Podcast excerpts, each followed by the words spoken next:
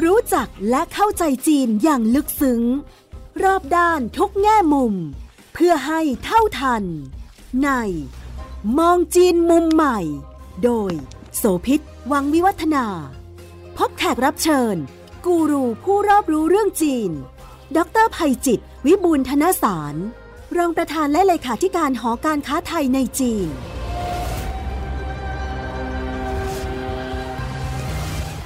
สถานการณ์ของความสัมพันธ์ระหว่างจีนกับญี่ปุ่นตอนนี้เริ่มน่าเป็นห่วงแล้วก็ต้องติดตามนะคะ นอกเหนือจากประเด็นเรื่องของความร่วมมือ และความบาดหมางในด้านของทางการเมืองและประวัติศาสตร์ในช่วงที่ผ่านมา ตอนนี้ก็เกิดประเด็นขึ้น เพราะว่าทันทีที่ทางญี่ปุ่นตัดสินใจที่จะอนุญาตให้โรงไฟฟ้านิวเคลียร์ฟุกุชิมะปล่อยน้ำเสียปนเปื้อนกัมมันตรังสีที่ผ่านการบำบัดลงสู่มหาสมุทรแปซิฟิกไปแล้ว เมื่อไม่กี่วันที่ผ่านมาเนี่ยนะคะ ก็เกิดปฏิกิริยาอย่างฉับพลันจากบรรดาประเทศที่มีพื้นที่พรมแดนที่เกี่ยวเนื่องด้วยกับมหาสมุทรแปซิฟิก เพราะความเป็นห่วงว่าสารปนเปื้อนกัมมันตรังสี มันอาจจะผ่านไปสู่สัตว์น้ำแล้วก็ส่งผลกระทบ ซึ่งไม่เพียงแต่เป็นผลกระทบจากพื้นที่อาณาบริเวณของประเทศที่ติดต่อกันเท่านั้น แต่ว่าญี่ปุ่นก็มีส่วนหนึ่งของสินค้าส่งออกที่เป็นผลิตภัณฑ์เกี่ยวข้องกับประมงแล้วก็การแปลรูปด้วยสิ่งเหล่านี้มันส่งผลต่อเรื่องของความเชื่อมั่นขวัญกำลังใจ แล้วก็ความเชื่อถือต่อคุณภาพของสินค้าของญี่ปุ่นว่าจะปลอดภัยหรือไม่ จีนก็ให้ความสำคัญกับเรื่องนี้มากนะคะ เพราะว่ามีรายงานเรื่องของการประกาศห้ามนำเข้าผลิตภัณฑ์อาหารทะเลจากญี่ปุ่นทั้งหมดแล้ว เป็นการแสดงความวิตกกังวลแล้วก็ความห่วงใยว่าจะมีความเสี่ยงของสารที่ปนเปื้อนดังกล่าวค่ะ中方对此表示坚决反对和强烈谴责 ในหวังเหวินปินโฆษกกระทรวงการต่างประเทศของจีนออกมาแถลง ตอบโต้ แล้วก็ตำหนิโดยทันควันเลยนะคะ ประณามการกระทำในครั้งนี้ของญี่ปุ่นว่าขาดความรับผิดชอบ พร้อมกับเรียกร้องให้ญี่ปุ่น หยุดการปล่อยน้ำลงสู่ทะเลค่ะโรงไฟฟ้านิวเคลียร์ฟูกุชิมะไดอิจิดำเนินกิจการโดยบริษัทโตเกียวอิเล็กทริกพาวเวอร์หรือว่าเทปโก้นะคะ ปล่อยน้ำรอบแรกที่ผ่านการบำบัดผ่านอุโมงค์ใต้น้ำไปสู่มหาสมุทรแปซิฟิกแล้วเมื่อช่วงบ่ายของวันที่ 24 สิงหาคมที่ผ่านมานี้ค่ะ โดยยืนยันว่าได้ผ่านการตรวจสอบจากทบวงพลังงานประมาณูสากลของสหประชาชาติหรือว่า IAEA เป็นที่เรียบร้อยแล้ว ปริมาณน้ำที่ปล่อยในรอบแรกนี้นะคะ อยู่ที่ประมาณ 7,800 ลูกบาทเมตร หรือว่าประมาณ 3สระว่ายน้ำขนาดมาตรฐานของโอลิมปิกค่ะ ซึ่งก็ใช้ระยะเวลาประมาณ 17 วัน การประกาศห้ามนำเข้าผลิตภัณฑ์อาหารทะเลจากญี่ปุ่น ไม่เพียงแต่จีนเท่านั้นนะคะ แต่ว่าชาติอื่นๆที่มีความวิตกกังวลก็ดำเนินการทำนองเดียวกันรวมทั้งฮ่องกงด้วยค่ะ ทั้งฮ่องกงและมาเก๊าต่างก็ประกาศการห้ามนำเข้าผลิตภัณฑ์จากประมงและทะเลของ 10 จังหวัดญี่ปุ่น มีโตเกียวโฟกุชิมะชิบะ กุนมะ โทกิชิ อิราบากิ มิยางิ นิงาตะ นากาโนะและไซตามะด้วยค่ะ คาดว่าจะส่งผลกระทบต่อการส่งออกอาหารทะเลของญี่ปุ่นอย่างมีในสำคัญด้วยนะคะ เพราะว่า 3 เจ้านี้คิดรวมๆกันแล้วก็เกือบครึ่งหนึ่งของมูลค่าการส่งออกอาหารทะเลของญี่ปุ่น ทั้งหมดค่ะ ปี 2022 ญี่ปุ่นส่งออกอาหารทะเลไปจีน มูลค่ามากกว่า 87,000 ล้านเยนนะคะ ก็ตีราวๆ 22.51%ของการส่งออกอาหารทะเลทั้งหมดของญี่ปุ่นค่ะ ส่วนฮ่องกงเป็นตลาดส่งออกอาหารทะเลอันดับสองของญี่ปุ่นรองจากจีนแผ่นดินใหญ่ วันนี้เราจะคุยกันถึงเรื่องของการค้าการลงทุนระหว่างจีนกับญี่ปุ่นว่า มันจะมีจุดเปลี่ยน หรือมันจะเป็นความเสี่ยงที่จะทำให้เกิดรูปโฉมใหม่ของความสัมพันธ์ทางด้านของเศรษฐกิจเหล่านี้อย่างไรจากกรณีที่เกิดขึ้น แล้วก็ยิ่งไปกว่านั้นก็โยงมาถึงเรื่องของไทยด้วยนะคะ เพราะว่าไทยเราเองก็มีการค้าการลงทุน แล้วก็การนำเข้าส่งออกสินค้าที่เกี่ยวข้องกับญี่ปุ่น อยู่หลายกรณีเหมือนกัน แม้ว่าจะไม่ได้มีกติกากฎหมายคึงขังกับเรื่องนี้แต่ในแง่ของสวัสดิภาพของผู้บริโภคเป็นเรื่องที่ไม่อาจมองข้ามได้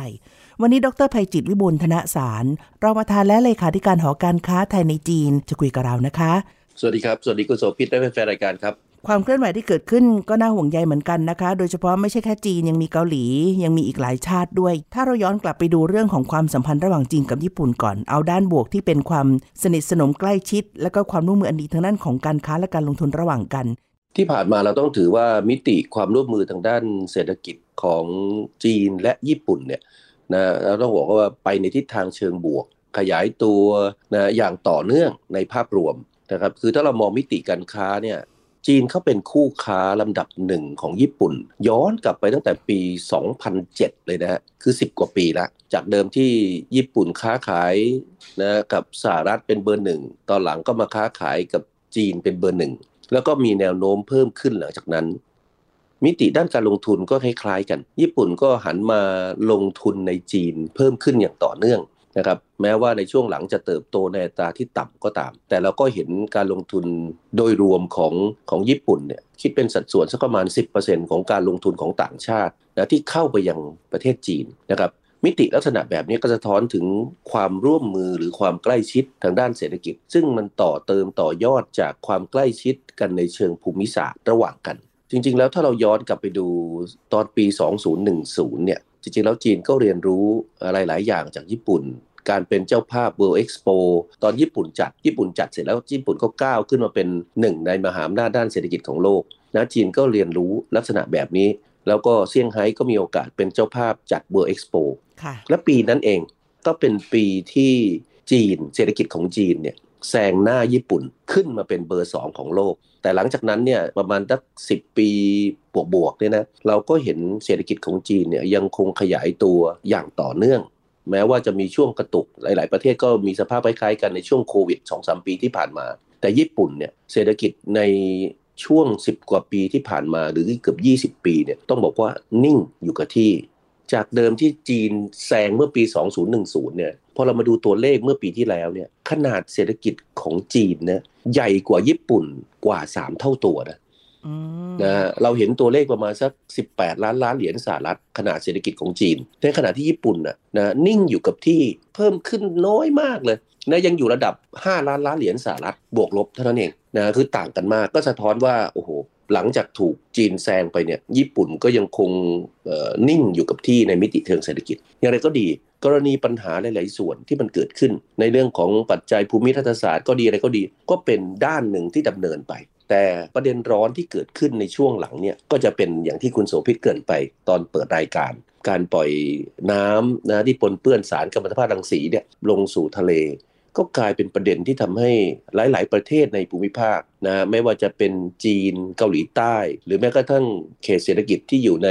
พื้นที่แถบนั้น ไต้หวันก็ดีฮ่องกงมาเก๊าก็ออกโรงประท้วง แล้วก็เริ่มประกาศแบนสินค้าประมงของญี่ปุ่นนะครับแล้วหลาย ๆ ประเทศในภูมิภาคแถบนี้ก็ดำเนินมาตรการในลักษณะที่คล้ายคลึงกัน อันนี้ก็ส่งผลกระทบต่อญี่ปุ่น ทั้งในเชิงทางตรงที่มีต่อตัวสินค้าก็ดี ทั้งในเชิงภาพลักษณ์ แล้วก็กระจายไปยังสินค้าอื่นๆในส่วนของทางตรงเนี่ยถ้าเราดูจริง ๆ แล้วเนี่ยกลุ่มประเทศและเขตเศรษฐกิจที่ผมเกริ่นไปก่อนหน้านี้เนี่ยนะนำเข้าเอาถ้าจีนนะจีนในภาพใหญ่นะจีนแผ่นดินใหญ่ฮ่องกงมาเกาถ้าตรวมไต้หวันไปด้วยเนี่ยนำเข้าผลิตภัณฑ์ประมงจากญี่ปุ่น ตีซะประมาณ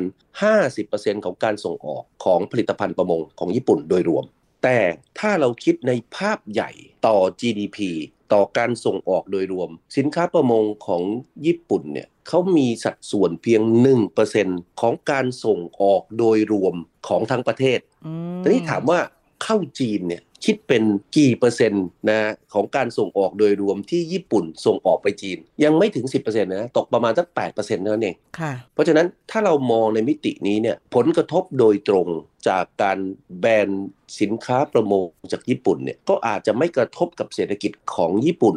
มากนัก สมมติว่าทำให้ GDP อาจจะลดลงสัก 0.1%อะไรอย่างนี้เป็นต้น แต่มันเริ่มเกิดผลกระทบในทางอ้อมขยายวงครับ สองสาวันที่ผ่านมาเนี่ยนะหลังการปล่อยเนี่ยก็เริ่มมีกระแสเกิดขึ้น แล้วก็ขยายวงไปยังสินค้าประเภทอื่น เช่น ที่อย่างที่บางจีนนะเริ่มไม่ซื้อและบริโภคนะสินค้าอาหารของญี่ปุ่น เกาหลีก็มีลักษณะคล้ายคลึงกัน เขตเศรษฐกิจที่ในภูมิภาคแถบนี้ คนไปถามไปทำวิจัย ก็เริ่มมีความรู้สึกกังวลใจต่อการซื้ออาหารของญี่ปุ่น ไม่ใช่เฉพาะสินค้าประมงและแปรรูปโดยตรงละค่ะไปถึงอาหารที่น่าสนใจคือญี่ปุ่นเนี่ยเป็นประเทศที่ส่งออกพวกเครื่องประทินผิว โดยเฉพาะยิ่งเข้าสู่ตลาดจีนค่อนข้างเยอะ ตอนนี้คนจีนแบนไปจนถึงเครื่องประทินผิวครับเครื่องสำอางต่างๆ อันนี้ก็จะกระทบกับยอดการส่งออก ที่เมื่อกี้ผมเกริดไปบอกว่าโอ้ยถ้าเราดูแล้วมันอาจจะกระทบแค่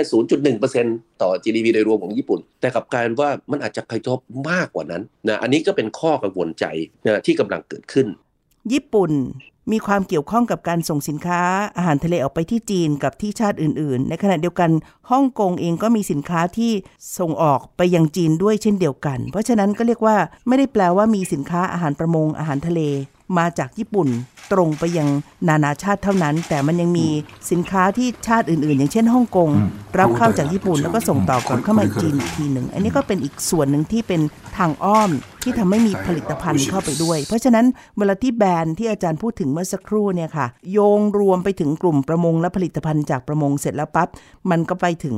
ผลิตภัณฑ์ที่เทียบเคียง อย่างเช่นเครื่องประทินผิว ซึ่งอาจจะมีองค์ประกอบหรือส่วนผสมจากผลิตภัณฑ์จากเออจากทะเลอย่างนั้นใช่ไหมคะอาจารย์ ครับพอเราเรามองผลกระทบโดยตรงเนี่ยตอนนี้เนี่ยธุรกิจประมงนะฮะประมาณสักพันรายเอาตัวเลขกลมๆแล้วกันนะครับของญี่ปุ่นเนี่ยได้รับผลกระทบค่อนข้างสูง เพราะมันดูท่าจะขยายวง แล้วถ้าสมมติว่าญี่ปุ่นจะต้องดำเนินมาตรการลักษณะแบบนี้ เป็นเวลา 30 ปีอย่างที่ประกาศไว้ล่วงหน้า โดยที่ยังไม่สามารถที่จะสร้างความมั่นใจให้กับผู้บริโภคที่อยู่ในภูมิภาคแถบนี้ หรือแม้กระทั่งตลาดที่ 3 ที่ 4 ในเทียร์ของมันนะที่จะรับเอาผลิตภัณฑ์หรือสินค้าต่างๆ เหล่านี้ไปแปรรูปแล้วก็จัดจำหน่ายเนี่ยมันก็สร้างความกังวลใจถึงผลกระทบที่จะมีต่อเศรษฐกิจของญี่ปุ่น ในวงกว้างเช่นเดียวกันเราเห็นองค์กรพวกสิทธิมนุษยชนหรืออะไรที่บ้านเราชอบเรียกเนี่ยนะ ครั้งนี้เนี่ยออกมาโจมตีอย่าง Greenpeace อย่างเงี้ยออกมาโจมตี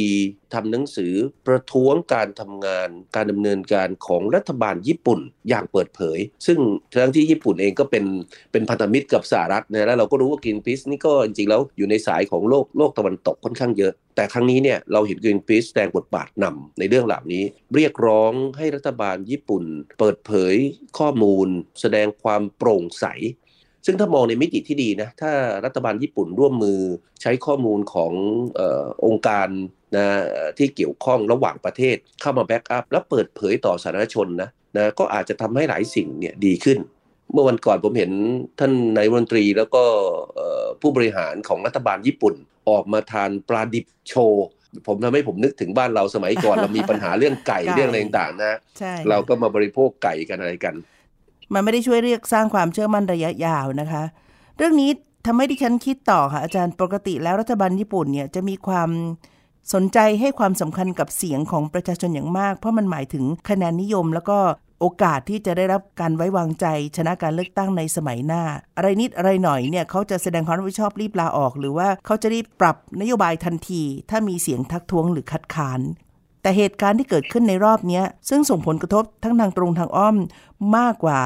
เหตุการณ์อื่น ๆ ด้วยทำให้รัฐบาลญี่ปุ่นถึงได้ยังยืนกรานเดินหน้า ผลักดันเรื่องนี้ ท่ามกลางเสียงวิพากษ์วิจารณ์ของรอบข้างอะค่ะ ผมคิดว่าประการแรกเลยเนี่ยรัฐบาลญี่ปุ่นอาจจะมีทางเลือกน้อย เพราะปริมาณน้ำที่กักเก็บเอาไว้ตลอดหลายปีนี่ก็ผ่านมาตั้งเป็น 10 ปีแล้วเนี่ยมันมันมากเพราะฉะนั้นถ้าสมมุติว่าไม่สามารถที่บำบัดและปล่อยลงสู่น้ำทะเลได้มันก็อนาคตมันจะต้องใช้และมีปริมาณเพิ่มมากขึ้น ซึ่งก็เป็นภาระกับรัฐบาลในแง่ของงบประมาณ การดูแล การจัดการขณะเดียวกันเนี่ยผมคิดว่าเรื่องแบบนี้เนี่ยอาจจะ อาจจะทยอยส่งข้อมูลเปิดเผยออกมา ซึ่งอันนี้อาจจะเป็นขั้นตอนวิธีการทำงานที่อาจจะย้อนแย้งกับความรู้สึกของ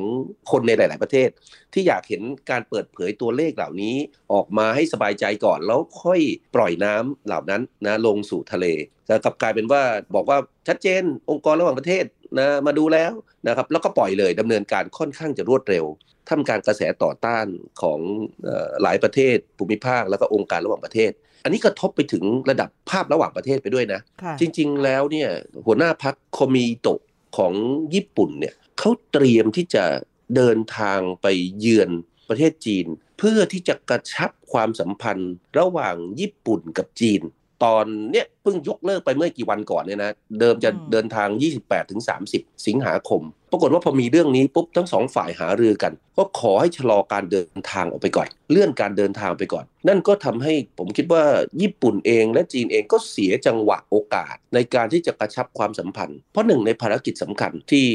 หัวหน้าพักคอมีโตะจะมาเนี่ยจะมาทำเนี่ยก็คือการยื่นหนังสือจาก ของของนายกรัฐมนตรีให้แก่ท่านสีจิ้นผิงนะครับ ตรงเนี้ยผมคิดว่ามันจะช่วยปรับท่าทีความสัมพันธ์ที่มันไม่ค่อยดีมาในช่วงหลังเนี่ยเพราะว่าญี่ปุ่นเองก็มีอยู่ช่วงหนึ่งก็ไปประกาศนะว่าจะช่วยสหรัฐ ถ้าสมมติว่าจีนมาบุกเกาะไต้หวันนะครับหรือกลางเดือนสิงหาคมก็ไปประชุมกันที่แคมป์เดวิดสามฝ่ายสหรัฐเกาหลีใต้และญี่ปุ่น นะครับแล้วก็ประกาศท่าทีว่าอูจะจับมือทางการทหารกัน จะมีการซ้อมรบร่วมระหว่างกันเป็นประจำทุกปี รวมทั้งมีแถลงการที่ประนามจีน ว่ามีพฤติกรรมที่อาจจะ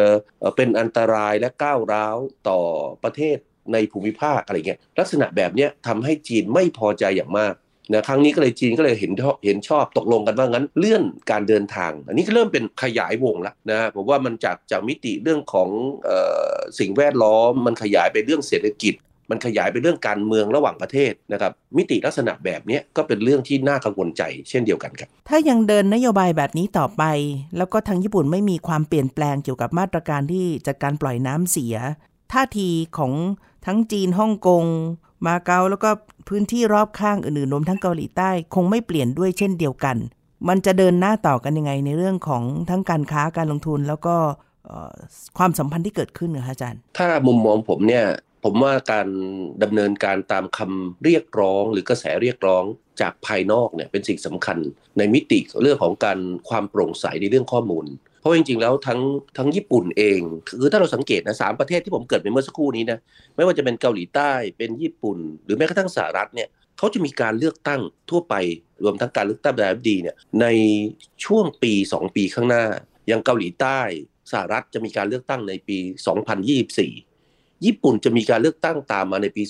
2025 นะครับเพราะฉะนั้นอันเนี้ยมันมีปัจจัยจากแรงกดดันของการเมืองภายในประเทศเข้ามาเกี่ยวข้องด้วย ถ้าสมมติว่าเกาหลีใต้สมมติว่ายอมญี่ปุ่นเรื่องที่เพิ่งยังเพิ่งไปพบผู้นำเพิ่งไปพบกันที่แคมป์เดวิดเมื่อกลางเดือนสิงหาสิงหาคมที่ผ่านมาใช่ไหมแต่ถ้ายอมเรื่องพวกนี้แล้วเกิดมันมีผลข้างเคียงนะมันก็อาจจะทำให้เขาเสียคะแนนเสียง จากกลุ่มผู้บริโภค หรือแม้กระทั่งคนที่ทำธุรกิจประมงนะในเกาหลีใต้ ญี่ปุ่นเองก็เหมือนกันนะผมเชื่อว่ารัฐบาลของท่านฟูมิโอคิชิดะเนี่ยจะเสียฐานคะแนนจากกลุ่มผลิตภัณฑ์ประมงอย่างมากเลยในครั้งนี้นะครับ อันนี้ก็เป็นท่าทีที่ผมคิดว่าเอาข้อมูลที่ถูกต้องมาเปิดเผยอย่างเหมาะสมพอเกิดความโปร่งใสทุกทุกฝ่ายสบายใจแล้วเนี่ยผมว่าปัญหาต่างๆ เหล่านี้จะคลี่คลายนะครับแล้วมันจะไม่ขยายวง ยิ่งการดำเนินการเนี่ยจะลากยาวเป็นหลายสิบปีเนี่ยมันมันจะเกิดขึ้นไม่ได้เลย ผมคิดว่าการชุมนุมประท้วงการอะไรต่างๆมันจะขยายวงไปเรื่อยๆนะอันนี้ก็ก็เป็นสิ่งที่ผมคิดว่าน่ากังวลใจแทนเหมือนกันครับ หัวใจสำคัญที่สุดก็คือเรื่องของการเรียกความเชื่อมั่นกลับคืนมานะเพราะถ้าเกิดไม่สามารถจะทำให้ผู้คนที่เกี่ยวข้องไว้วางใจได้ แล้วก็เชื่อได้ว่าปลอดภัยเนี่ย ท่าทางเสถียรภาพของรัฐบาลญี่ปุ่นก็น่าจะต้องสั่นคลอนด้วยเช่นเดียวกันนะคะ วกกลับมาดูเรื่องผลกระทบ ไทยเราเองก็มีความสัมพันธ์ที่ใกล้ชิดกันกับญี่ปุ่น แล้วก็มีเรื่องของการส่งออกนำเข้าสินค้าในกลุ่มประมงด้วยเหมือนกันแม้ว่าจะไม่ได้มีมาตรการในทางกฎหมายที่จะเข้มงวดหรือมีปฏิกิริยาต่อเรื่องนี้ โดยฉับพลันทันทีนะคะ แต่มันก็มีความเสี่ยงที่แฝงอยู่ในแง่ของผลิตภัณฑ์สัตว์น้ำที่เกิดขึ้นด้วยเนี่ย ผลมันเกิดขึ้นยังไงบ้างในเรื่องนี้ ต่อคนไทย ครับ ผมคิดว่าเอาเอาผลกระทบโดยตรงที่มันเกิดขึ้นก่อนนะคือถ้าเราดูในเชิงภูมิศาสตร์เนี่ยกระแสน้ำนะท่อนบนของตรงแถบญี่ปุ่นเนี่ยนะตอนบนเนี่ยมันจะมันจะไหลวนอยู่ข้างบน เพราะฉะนั้นไอ้น้ำที่ปนเปื้อนเหล่านี้น้ำที่มันลงมาอยู่ในทะเลเนี่ยนะ มันก็อาจจะไม่ไหลวนนะมาสู่กระแสน้ำทางตอนล่าง ที่มีความอุ่นมากกว่าตรงแถบบ้านเรา เอาว่าในแถบอาเซียนแล้วกัน เพื่อเห็นภาพ เพราะฉะนั้นผลกระทบก็อาจจะโดยตรงนะจากกระแสน้ำอาจจะน้อย แต่ณขณะนี้เนี่ยอย่างบ้านเราเนี่ยเราไม่มีการแบนผลิตภัณฑ์ประมงนะอาจจะเป็นสินค้าประมงและแปรรูปของของญี่ปุ่นแต่ประการใด แต่ผมเชื่อว่าด้วยการที่เราค้าขายระหว่างกันเพราะเราก็เป็นประเทศหนึ่งที่นำเข้านะสินค้าประมงและแปรรูปจากญี่ปุ่นนะก็อาจจะทำให้เกิดกระแสความรู้สึกความกังวลใจในเชิงลบ ต่อสินค้าประมงและแปรรูปของญี่ปุ่นที่จะส่งมายังประเทศไทย อันนี้ ผมคิดว่ามันจะลามต่อไปยังผู้บริโภค ผู้ประกอบการร้านอาหารญี่ปุ่นในบ้านเราซะด้วยซ้ำไปนะคือพอมีกระแสข่าวเหล่านี้ผมเชื่อว่าคนไทยจำนวนมากอะอาจจะบอกว่าเฮ้ยงั้นตอนนี้ปลอดภัยไว้ก่อนยังไม่อยากไปกินอาหารญี่ปุ่น เพราะกินอาหารญี่ปุ่นหนึ่งในเมนูหลักก็คือปลาดิบถูกไหมฮะใช่ค่ะแล้วอาหารหลายจานก็ทำมาจากปลาทำมาจากสินค้าประมงและแปรรูปนะครับลักษณะแบบนี้ก็จะกระทบโดยตรงในระยะสั้น ถ้าการดำเนินการเหล่านี้ มันขยายวงไปเรื่อยๆแล้วเกิดกระแสในภูมิภาคแถบนี้ ผมคิดว่าเผลอๆคนไทยนะก็จะเริ่มกังวลใจไปยังผลิตภัณฑ์อาหารอื่นๆของญี่ปุ่นที่ส่งมาขายบ้านเรา หรือขยายวงไปยังสินค้าเครื่องประทินผิวที่เราคุยกันเหมือนที่เกิดขึ้นในจีนในเกาหลีใต้ก็เป็นได้นะฮะ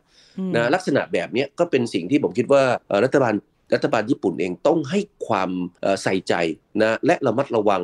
นะครับจับกระแสให้ดี ไม่อย่างนั้นเนี่ยผมว่าถลำไปนิดเดียวนะโอ้โหมันจะกระทบกับภาพใหญ่ทางด้านเศรษฐกิจ ไม่ใช่แต่เฉพาะกับคู่ค้าโดยตรงในสินค้าประมงและแปรรูปเท่านั้นนะที่ญี่ปุ่นกระทาด้วยนะแต่มันจะขยายวงนะออกไปยังส่วนอื่นและทำให้กระทบกับเศรษฐกิจของญี่ปุ่นในวงในในในภาพรวมครับ ความกลัวทำให้เกิดความตื่นตระหนก แล้วก็ตราบใดที่ยังไม่ได้ข้อมูลที่เป็นข้อเท็จจริง ซึ่งทำให้เชื่อมั่นหรือวางใจได้นี่ ผลลัพธ์บานปลายแล้วไม่อาจคาดเดาได้เลยนะคะ ว่ามันจะไปไกลขนาดไหน และสามารถที่จะควบคุมให้อยู่ในวงจำกัดได้หรือไม่ แต่ทีนี้ถ้าเกิดว่าในช่วงนี้เชื่อมั่นว่าระยะสั้นๆรัฐบาลญี่ปุ่นคงจะยังไม่ออกอะไรออกมาหรอก เพราะว่าเหมือนกับเพิ่งตัดสินใจนโยบายไปแล้วอะ่ะมันก็ต้องลองไปสักระยะหนึ่งทอดเวลาก่อนเนี่ยค่ะ แต่อาจารย์ประเมินว่าถ้ายังไม่มีความเปลี่ยนแปลงหรือว่ามันมาช้าในเชิงของการจะสร้างความเชื่อมั่นตัวนี้ มันจะทำให้รูปโฉมการค้าระหว่างจีนกับญี่ปุ่น เปลี่ยนแปลงไปยังไงบ้างคะแล้วก็ในส่วนของ ที่จะเกิดขึ้นและกระทบกับไทยด้วยค่ะครับผมคิดว่าจะกระทบต่อการค้าระหว่างจีนกับญี่ปุ่นในวงกว้างอย่างต่อเนื่องเลย คือตอนนี้ผมจากสินค้าตัวหนึ่งมันก็ขยายไปเป็นสินค้าตัวหนึ่ง คือเมื่อไหร่ก็ตามมันเข้าไปถึงอารมณ์ ความรู้สึกของผู้บริโภคเนี่ยนะมันอาจจะมันอาจจะทำให้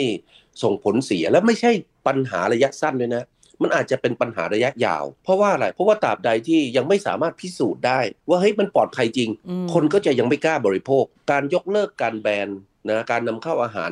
สินค้าประมงและผลิตภัณฑ์แปรรูปต่างๆ เหล่านี้ก็จะยังไม่ไม่ถูกยกเลิกถูกไหมค่ะพอเวลาผ่านไปเนี่ยในเชิงของธุรกิจนะมันก็จะมีสินค้าประมงของประเทศอื่น เข้ามาทดแทนตลาด อ่านี่แหละ จะถามอาจารย์เรื่องนี้ด้วยเหมือนกันว่า ไม่ถึง 1%ก็จริงสำหรับสินค้าประมงแบบตรงๆเนาะแต่มันมีตัวอื่นที่เกี่ยวข้องด้วยเนี่ยยังไงก็ตามมันก็เป็นมูลค่าที่ไม่น้อย มันจะเป็นโอกาสสำหรับกลุ่มของคู่แข่งขันด้านอื่นที่มีสินค้าประมงที่จะเอาไปทดแทนในส่วนที่จีนแบนแล้วก็ชาติอื่นๆแบนด้วยอย่างไรบ้างค่ะ ผมคิดว่าถ้ามันเกิดขึ้นต่อเนื่อง เอาว่าจนถึงเอาเอาว่าถึงสิ้นปีนี้แล้วกันนะ ถ้ากระแสเหล่านี้มันยังดำรงอยู่นะ ผมเชื่อว่าในเชิงธุรกิจ คนเหล่านั้นก็จะเริ่มเปลี่ยนต้องหาแหล่งซอร์ซิ่งผลิตภัณฑ์ใหม่ ต้องหาวิธีการทางการตลาดใหม่เพอเพอหาผลิตภัณฑ์เนื้อประเภทอื่น หรืออาหารประเภทอื่นมาทดแทนนะร้านญี่ปุ่นอาจจะไม่ใช่ร้านอาหารญี่ปุ่นรูปแบบเดิมแล้วอาจจะต้องเป็นอาหารอินเตอร์ หรืออาหารเอเชีย เอาอาหารอื่นมาเสริม ไม่อย่างนั้นเนี่ยคนไม่กล้ามาบริโภคก็จะทำให้เกิดผลกระทบ พอซัพพลายเออร์นะที่ส่งอาหารเหล่านั้นมาทดแทน ผ่านไประยะหนึ่งเดี๋ยวญี่ปุ่นจะโดนชนักติดหลังตรงที่ว่า พอคลี่คลายปัญหานะสร้างความมั่นใจให้กับผู้บริโภค หรือแม้กระทั่งรัฐบาลที่เกี่ยวข้องได้ ถึงตอนนั้นต้องกลับมาฟื้นฟูตลาด ซึ่งก็จะต้องใช้เวลาอีกระยะหนึ่งนะกว่าที่จะทำให้ตลาดเกิดความมั่นใจนะครับเพราะฉะนั้นลักษณะแบบนี้ผมคิดว่าชะล่าใจไม่ได้ ผมอยากเห็นรัฐบาลญี่ปุ่น เร่งดำเนินการนะในการสร้างความโปร่งใสสร้างความมั่นใจพลิกฟื้นอารมณ์ความรู้สึกของผู้บริโภคที่อยู่ในหมด เชิงลบนะไม่มั่นใจกังวลใจต่อสินค้าประมงและแปรรูป หรือแม้กระทั่งอาหารอื่นๆ ของของญี่ปุ่นเนี่ยให้เริ่มกลับมาเป็นบวก ไม่อย่างนั้นจะส่งผลเสียต่อเศรษฐกิจญี่ปุ่นในภาพใหญ่ระยะยาวเลยครับความเสียหายมันยากจะควบคุมได้ ถ้าเกิดมันบานปลายจากความตื่นตระหนกแล้วก็ความบาดกลัว วิตกกังวลแบบไม่รู้คำตอบที่คาดเดาไม่ได้ด้วยเนี่ยนะคะ กรณีที่เกิดขึ้น มันเป็นบทเรียนที่สำคัญสำหรับการวางหรือกำหนดนโยบายของรัฐบาลและของฝ่ายบริหาร ในการตัดสินใจเรื่องสำคัญสำคัญ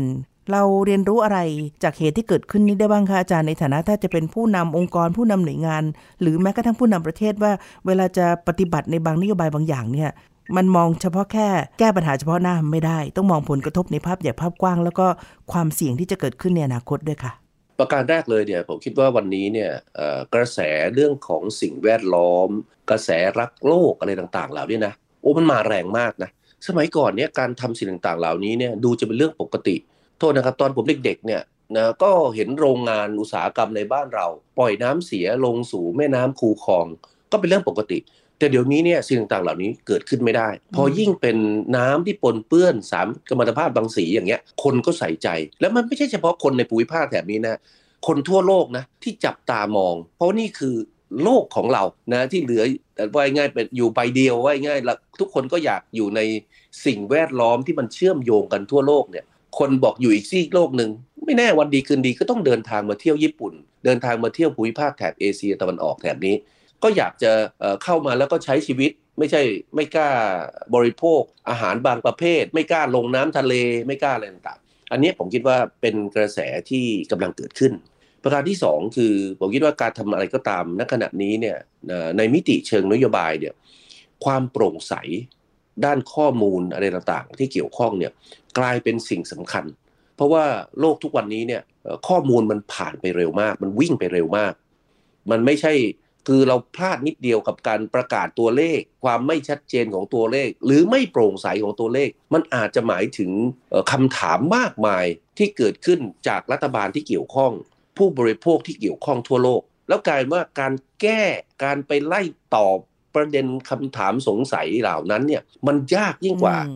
การปฏิบัติให้ถูกต้องในครั้งแรกเพราะฉะนั้น คนที่จะทำเรื่องพวกนี้ หรือรัฐบาลที่เกี่ยวข้องหน่วยงานที่เกี่ยวข้องเนี่ยผมคิดว่ากรณีของไทยเราเองเราก็ต้องศึกษาเรียนรู้